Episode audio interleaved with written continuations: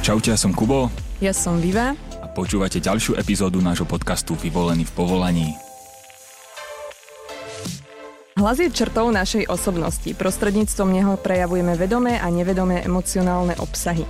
Spôsob, akým s hlasom narábame počas života a ako sa hlasom prejavujeme, úzko súvisí s našou životnou energiou, životnými postojmi, s našim charakterom a povahovými vlastnosťami. Zjednodušene ho môžeme definovať aj ako zvukový prejav ľudí a mnohých živočíchov vytváraných hlasovými orgánmi. Je akustickým základom ľudskej reči a spevu. Práve pomocou hlasu môžeme vytvárať reč ako fyzicko-psychickú činnosť človeka na vytváranie artikulovaných zvukov a realizovať tak vzájomnú komunikáciu. No a viac o technike a správnom používaní hlasu a reči nám dnes predstavia naši hostia, herci a pedagógovia techniky hlasu a reči na Bratislavskej VŠMU, Katarína Šafaříková a Michal Režný. Ahojte. Dobrý Ahojte. deň. Dobrý deň, ahojte. Môže byť hlas to prvé, čo nás na človeku upúta? Dokážeme z neho odhaliť napríklad, s akou osobou sme prišli práve do kontaktu? Myslím, že hlas nám vie o človeku určite niečo povedať, ale ja napríklad sám som um, vysoko vizuálny typ človeka, to znamená, že vnímam predovšetkým to, čo vidím, až, až v druhom slede to, čo počujem, ale hlas do značnej miery je otlačkom vašej osobnosti, ale osobnosť je samozrejme ďaleko komplexnejšia záležitosť. Takže ale stále môže platiť to, že hlas a reč je odrazom, zrkadlom duše. Áno, to si myslím, že platí do určitej miery. A nemáte nejakú profesionálnu deformáciu tým, že už vyučujete takéto predmety, že je to fakt prvá vec, čo si všimnete, keď na vás niekto prehovorí, že hovorí zle č alebo š alebo niečo, niečo takéto? Ja to mávam, ale je pravda, že keď nie som v práci, tak tú kontrolku vypínam. Nie preto, že by som si to nedokázala nejakým spôsobom všímať, ale najmä preto, že by som sa pravdepodobne zbláznila, keby som mala zareagovať na každú chybu, ktorá sa objaví. Tak... Takže Tak- pre vlastnú bezpečnosť a psychickú pohodu tú kontrolku jednoducho ignorujem, vypínam. Takže ešte nie je nikto, s kým by ste sa prestala baviť len kvôli tomu, že nejakým spôsobom Prestali. Pre... prestali a No už to tu je a už je to tu. Takže dneska to bude... Som pomerne protivná a neobľúbená osoba v kolektíve. Ja- Stále vám môžeme vypnúť mikrofón, takže... Myslím, že, e, myslím, že e, na požiadanie samozrejme viem pomôcť a, a- a poradiť, ak je o to záujem. Ak o to záujem nie je, tak je, tak je niekedy múdre a dobré e, ne, ne, nepchať sa ľuďom do ich rečového prejavu. A máte pocit, že Slováci pekne rozprávajú? Nie.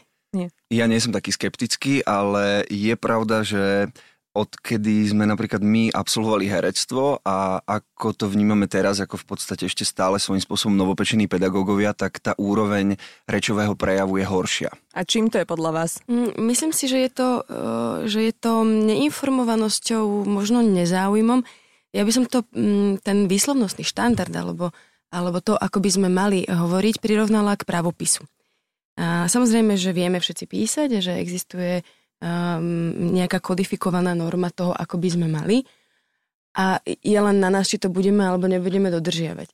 No a takýmto spôsobom funguje aj výslovnosť. Ono naozaj existuje nejaká kodifikovaná norma, ako by sme teda mali, mali vyslovovať. No a otázka znie, čo sa stane, keď to budú všetci ignorovať.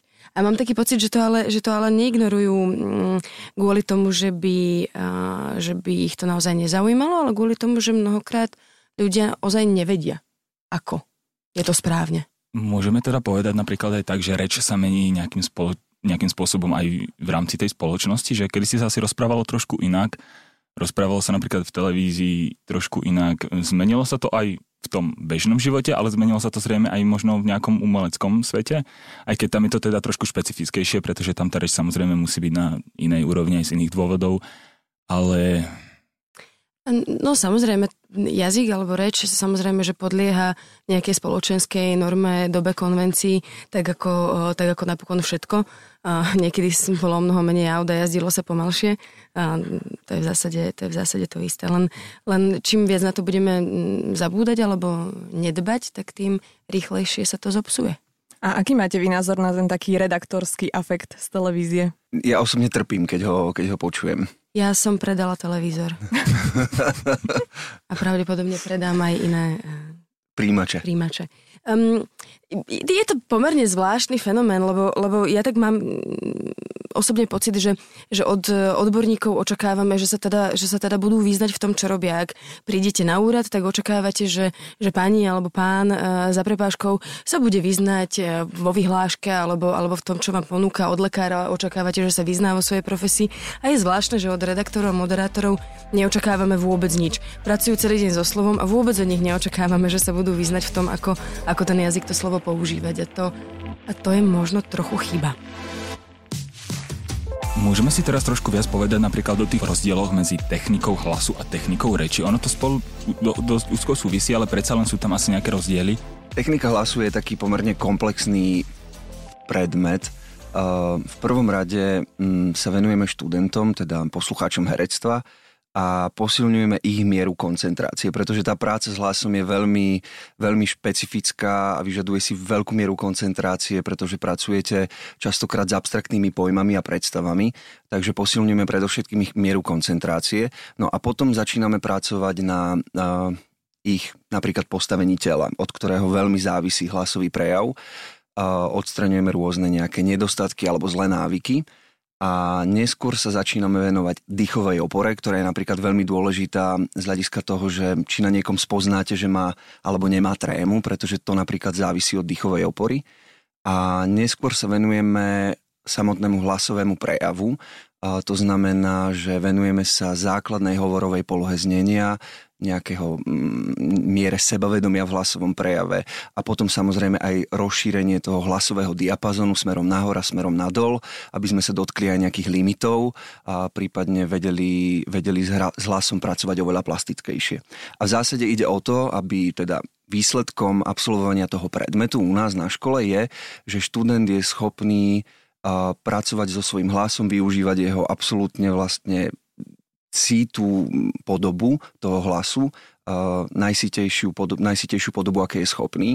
No a zároveň minimalizuje uh, riziko poškodenia hlasiviek, čo je pre herca alebo pre človeka, ktorý pracuje so slovom absolútne dôležité na celý život bez ohľadu na to, či sa bude venovať herectvu alebo nie. Mm, a technika reči a samozrejme predpokladá, že, že všetko, o čom, o čom Michal hovoril, bude fungovať, to znamená postavenie tela, samozrejme musia byť splnené podmienky preto, aby sme, aby sme ľahko hovorili, ale zároveň e, môjim cieľom e, je, aby moji študenti ovládali e, slovenčinu v takej tej naozaj spisovnej výslovnostnej podobe, to znamená, aby nerobili základné ortoepické chyby vo výslovnosti a aby boli predovšetkým zrozumiteľní, pretože ľudská reč, alebo teda reč človeka je, je istou takou špecifickou črtou, ako sme o tom už hovorili, a nemôžeme od každého chcieť, alebo od všetkých chcieť, aby rozprávali rovnako. To by bolo samozrejme nesmierne nudné.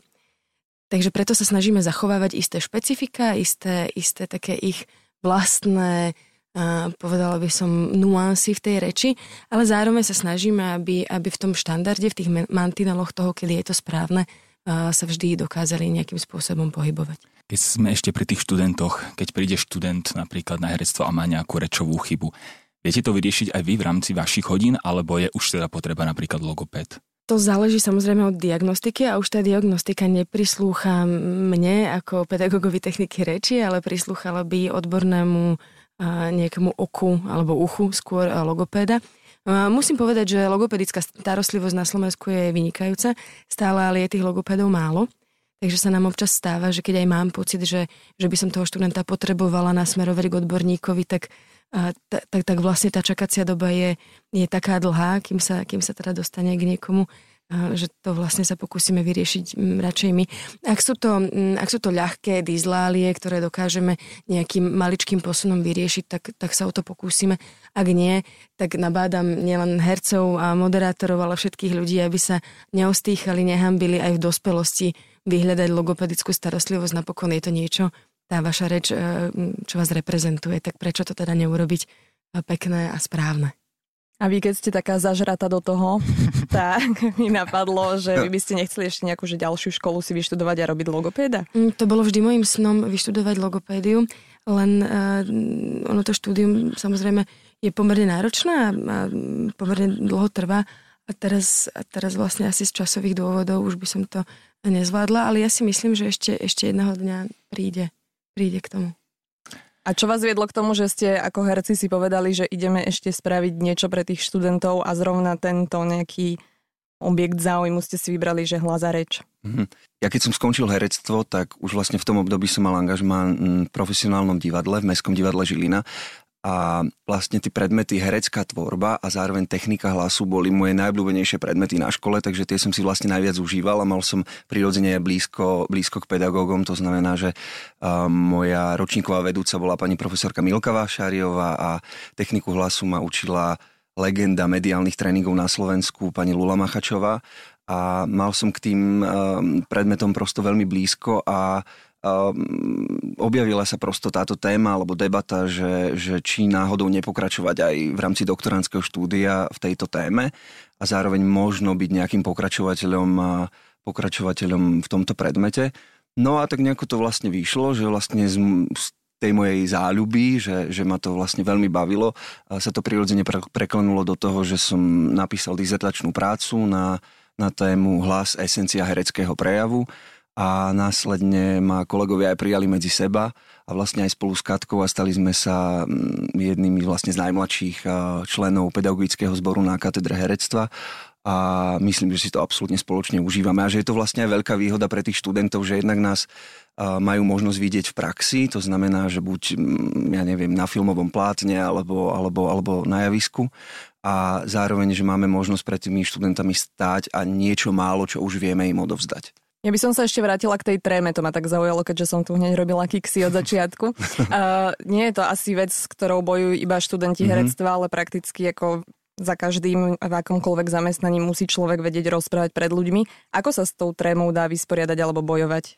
Tých nástrojov je niekoľko. My s Katkou vždy, keď príde k nám nejaký nový študent alebo klient, ktorému sa venujeme, tak, tak sa dopúšťame také nejaké krátkej diagnostiky alebo evaluácie, tak sa to nazýva odborne. A mm, pokúsime sa priznať to, že kde sú vlastne tie korene trémy, pretože v prvom rade je to, je to nejaká reakcia organizmu na nejaký stresujúci stresový faktor.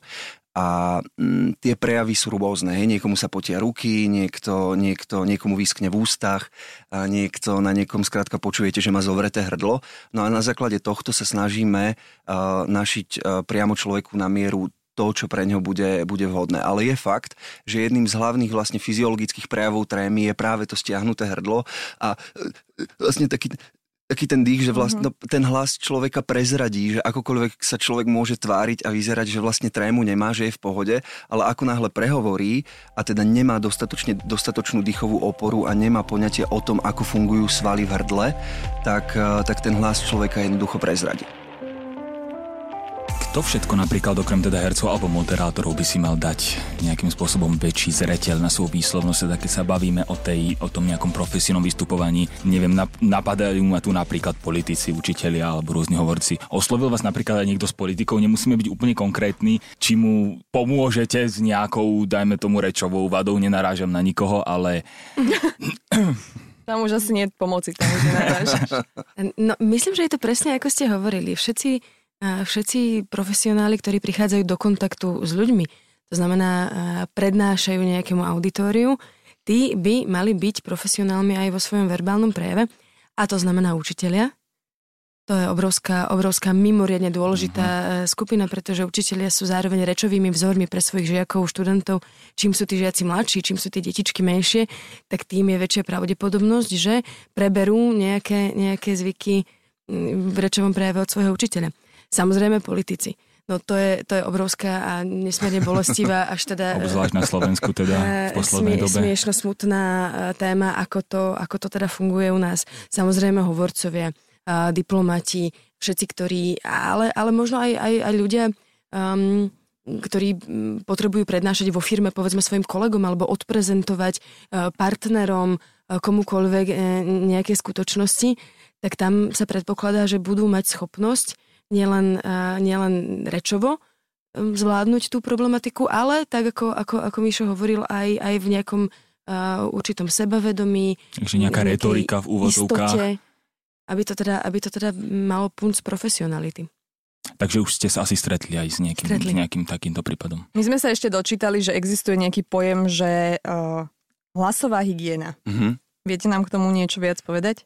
Hlasová hygiena v podstate znamená správne zaobchádzanie s hlasom, ktoré vedie mm, k nejakému, presne ako som spomínal predtým, k minimalizovaniu rizika poškodenia hlasiviek. To znamená, že existuje niekoľko takých základných odporúčaní, napríklad udržiavať e, prostredie v ústnej dutine vlhké, to znamená dodržiavať pitný režim. Napríklad e, veľmi odporúčané z hľadiska hlasovej hygieny sú aj žuvačky, e, ktoré teda mnohí, mnohí napríklad kolegovia, učitelia odmietajú a karhajú za to svojich študentov, ale žuvačky sú z hľadiska fungovania správneho fungovania hlasu a hlasiviek veľmi, veľmi žiaduce. Takisto napríklad neodporúča zdržiavať sa v klimatizovanom prostredí. Naopak pre hlasivky sú veľmi, e, teda je veľmi vhodné vlhké prostredie, to znamená parná sauna, naparovanie, jaskyňa, ja teda viem, že už niekoľko dávno, už dávno, do jaskyne, áno, dávno, si nájsť jaskyňu. Že dávno, dávno sa už človek nevracia domov do jaskyne, ale... ale, ale, ale sa dosť naparuje. Takže napríklad toto sú také jedny zo základných odporúčaní tej, tej hlasovej hygieny, že akým spôsobom pracovať s tými hlasivkami, aby sa zbytočne nenamáhali. Ja by som sa ak ešte tak vrátil späť k trošku tej umeleckej, javiskovejšej reči. Ono určite asi všetci vieme, že tá javisková reč je nejakým spôsobom iná a tá technika platí trošku iná. Vieme si to trošku popísať, napríklad aj rozdiel v tej hovorovej a javiskovej reči? Aké sú napríklad tie diferencie? Mm, prvým predpokladom e, je zrozumiteľnosť. Samozrejme, že herec na javisku zvyčajne alebo najčastejšie e, stojí od svojho percipienta, to znamená od diváka, ktorý ho počúva, o mnoho ďalej ako, ako v bežnom civilnom e, strete. To znamená, že, že tam, tam teda nastupuje predovšetkým Michalová parketa technika hlasu. Tam musíme zvládnuť v istej intenzite hlasovej odrozprávať, ak to tak poviem, ten text tak, aby, bolo, aby ho bolo počuť. No a samozrejme, že sa stane, že keď niečo rozprávate veľmi intenzívne, tak to trošku stratí punc prírodzenosti. Stále máte pocit, e, keď niekto tak, tak, veľmi, tak veľmi intenzívne, vehementne na vás hovorí, že, že, že ten človek deklamuje. No a toto je už potom úloha techniky reči, dokázať aj vo vysokej intenzite, to znamená na väčšiu vzdialenosť, na veľkú vzdialenosť, hovoriť tak, aby to bolo zrozumiteľné a zároveň, aby to bolo, aby to bolo autentické. Inak veľmi zaujímavá téma v súvislosti s týmto a teda s hlasovou intenzitou je napríklad aj um, téma vlastne rezonancie. To znamená, že kde prirodzene človeku uh, v tele rezonuje, rezonuje hlas, aby bol síty a znelý a, a dostal sa povedzme aj do uh, 22. radu Veľkého národného, Slovenského národného divadla. A s tým napríklad súvisí to, že mnoho ľudí opakuje nielen rečový vzor po svojich rodičoch, ale aj hlasový. To znamená, že máte ľudí, ktorí celý život rozprávajú, pretože my užívajú vlastne nosomú rezonanciu. Potom máte ľudí, ktorí celý život vlastne tlačia tzv. do podhrtanového znenia. No a toto všetko je vlastne záležitosť rezonančných priestorov, ktoré keď vlastne vieme ovládať a vieme, akým spôsobom fungujú, tak vedia pracovať vlastne v náš prospech. Čiže vaši rodičia si veľmi pekne rozprávajú moji rodičia rozprávajú veľmi pekne. Teda napriek tomu, že som z Malaciek, ale je to bez trvalých následkov. Vy ste asi skutočne zažili množstvo študentov na vašej škole. Viete nám povedať nejaké také, nechcem povedať bizardné situácie, ale ako napríklad študenti reagujú, keď sa napríklad dostanú na herectvo a teraz zistia, že sa musia začať učiť aj nejaké napríklad technickejšie litánie, a podobne, prípadne keď prvýkrát vidia hlasivky, mm-hmm. alebo... Áno, je, oh. keď študenti prvýkrát vidia hlasivky, tak sú absolútne zhrození, pretože väčšinou ten záber z toho foniatrického vyšetrenia vidia poprvýkrát v živote a sú absolútne všetci zdesení, že toto ja mám v tele, lebo majú pocit, že je to malý votrelec, že to presne tak vyzerá ale musím povedať, že študenti väčšinou, teda tí, ktorí prichádzajú mm, nie z konzervatórií, to znamená z gymnázií, stredných odborných škôl, tak nemajú veľmi konkrétnu predstavu o tom, čo ich čaká. A v tomto myslím, že máme s Katkou veľmi, veľmi takú príjemne vzácnú zhodu v tom, že 60, ak nie viac percent našej práce tvorí motivácia. Pretože obidva tieto predmety, aj technika hlasu, aj technika reči by mohli byť veľmi, veľmi, veľmi nepríjemná súčasť toho štúdia, ale robíme naozaj všetko preto, aby to bola, aby to bola zábava a e, aby to tých študentov prosto bavilo. A to sa nám, to sa nám potom aj vracia, že študenti majú 100% dochádzku, že ich to baví, že sa tomu venujú vo voľnom čase a, a chcú sa dozvedať viac. Keď sme sa tak tej škole vrátili, mne napadlo, keď by nás niekto možno počúval, kto by chcel ísť na herectvo, ale napríklad račkuje, tak je reálne, že sa taký človek dostane, či to už nie je pomoci? To záleží samozrejme od diagnostiky, lebo račkovať znamená čo artikulovať hlásku na zlom mieste, neartikulovať vôbec. Tých diagnóz môže uh-huh. byť mhm. niekoľko, to znamená, že ak niekto má teda takúto chybu, tak prvé, čo urobí, navštíví logopéda, a ten, a ten mu povie, že ako ano. ďalej, čo sa s tým dá robiť. Máme mimochodom študentov a ja im hovorím, že majú veľmi mladé R, alebo L, alebo ktorúkoľvek mm-hmm. hlásku, to znamená, že sa ju naučili až v dospelosti, ale máme študentov, ktorí, mm-hmm. ktorí majú R, povedzme, od svojich 20 rokov. Áno, ale stáva sa nám napríklad aj to, že na primácie skúšky, kde máme vlastne každý rok okolo 200 uchádzačov a príjmame k nám na herectvo okolo 15-16 študentov, tak e, sa nám niekedy na primácich skúškach stane, že vlastne uchádzač sa prvýkrát od nás dozvie, že má nejaký ne, nemusíme to možno rovno nazvať uh, rečová vada, ale rečový nedostatok alebo nejakú nedostatočnosť. Takže a vtedy sú takí vlastne prekvapení a zarazení, že, že prvýkrát niečo také počuli a vtedy im práve odporúčame, aby navštívili logopéda a väčšina z nich to aj urobí a je dokonca niekoľko prípadov, ktoré takto na príjmacie skúšky prišli, následne navštívili logopéda, o rok prišli a boli prijatí. Existujú napríklad nejaké také základné techniky, pokiaľ nás niekto napríklad počúva a chcel by si nejakým spôsobom tú svoju reč alebo hlas trošku vycvičiť, ktoré napríklad napomáhajú aj pred nejakým verejným vystupovaním, nejaké okrem teda nejakých asi dýchových cvičení, pretože ten dých je aj čo sa týka tej trémy asi jeden z najdôležitejších vecí. Ale či napríklad nejaký jazykolam alebo nejaké také krátke cvičenie Katka už sa usmieva. Ja sa usmievam, lebo... Uh, Veľmi zjednodušene to chcem asi vedieť. Áno, ja si myslím, že toto je, toto je nesmierne zjednodušené. Čím som e, staršia, tým viac si uvedomujem, že to, že niekto z mojich študentov alebo klientov je schopný naučiť sa jazykolam, to ešte neznamená, že ten človek bude vedieť rozprávať. To znamená iba to, že sa pekne naučil jazykolam. Takže si myslím, že, že, že prvým predpokladom preto, aby sme, aby sme niečo urobili pre seba alebo pre svoj verbálny prejav je dokázať sa počúvať. Prvým predpokladom dobrého rozprávania je dobré počúvanie.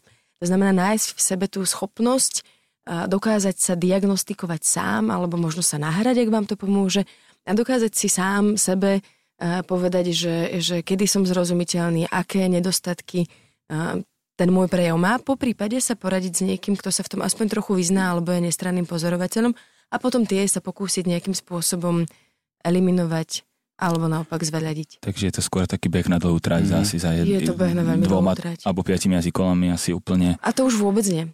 Mm, takto to nefunguje. Samozrejme, že sa dajú nacvičiť e, špecifické e, kombinácie hlások, ktoré potom, ak nás stretnú v, v bežnej reči, nás neprekvapia, lebo už ich máme nacvičená a tá svalová pamäť funguje a tie ústa už si na to zvykli, ale všeobecne neplatí, že keď sa niekto naučí jazykolám, bude vedieť pekne rozprávať. To vôbec nie. Je to smutný príbeh a je to... Blý a smutný príbeh. Ale určite jedno, jedno z veľmi dobrých odporúčaní pre, pre ľudí, ktorí sa vlastne venujú mm, akékoľvek podobe verbálneho prejavu je, aby, aby si to vyskúšali, aby nepodceňovali prípravu. To je totiž jeden, jeden veľmi, veľmi významný faktor, ktorý ovplyvní výsledok, pretože nestačí rozhodne, keď napríklad človek e, vie, že má na druhý deň meeting, bude rozprávať pred svojimi kolegami. Nestačí si to v hlave len pripraviť nejaký bodový scenár, ak vie, že, že človek má povedzme problém s trémou, e, že nemá dostatočne širokú aktívnu slovnú zásobu a tak ďalej a tak ďalej, tých problémov môže byť niekoľko, tak e, určite to, čo vlastne eliminuje akýkoľvek, akýkoľvek ďalší problém, uh, vie tomu predísť tá, tá, tá dôsledná príprava. To znamená, nasimulujem si a predstavím si, OK, bude tam Fero, bude tam môj šéf Jožo, ktorý zase príde nahnevaný, bude tam uh, stázka pobehovať s kávou a tak ďalej a tak ďalej. Prosto nasimulovať si a predstaviť si v hlave, že ako to tam asi bežne vyzerá prispôsobiť tomu napríklad aj uh, svoje postavenie tela, predstaviť si, aká tá miestnosť bude veľká, či budem stať pri tabuli, či budem v tme, či tam bude projektor, skrátka nasimulovať si veľmi konkrétne tú predstavu a to potom veľmi, veľmi, veľmi ovplyvňuje výsledok v pozitívnej miere. Dobre, tak snáď sme našim poslucháčom poradili niečo a vám ďakujeme za návštevu a vám doma za to, že ste nás počúvali. Ďakujeme. Ďakujeme, my majte sa pekne, do počutia. Ďakujeme, do počutia. Čaute.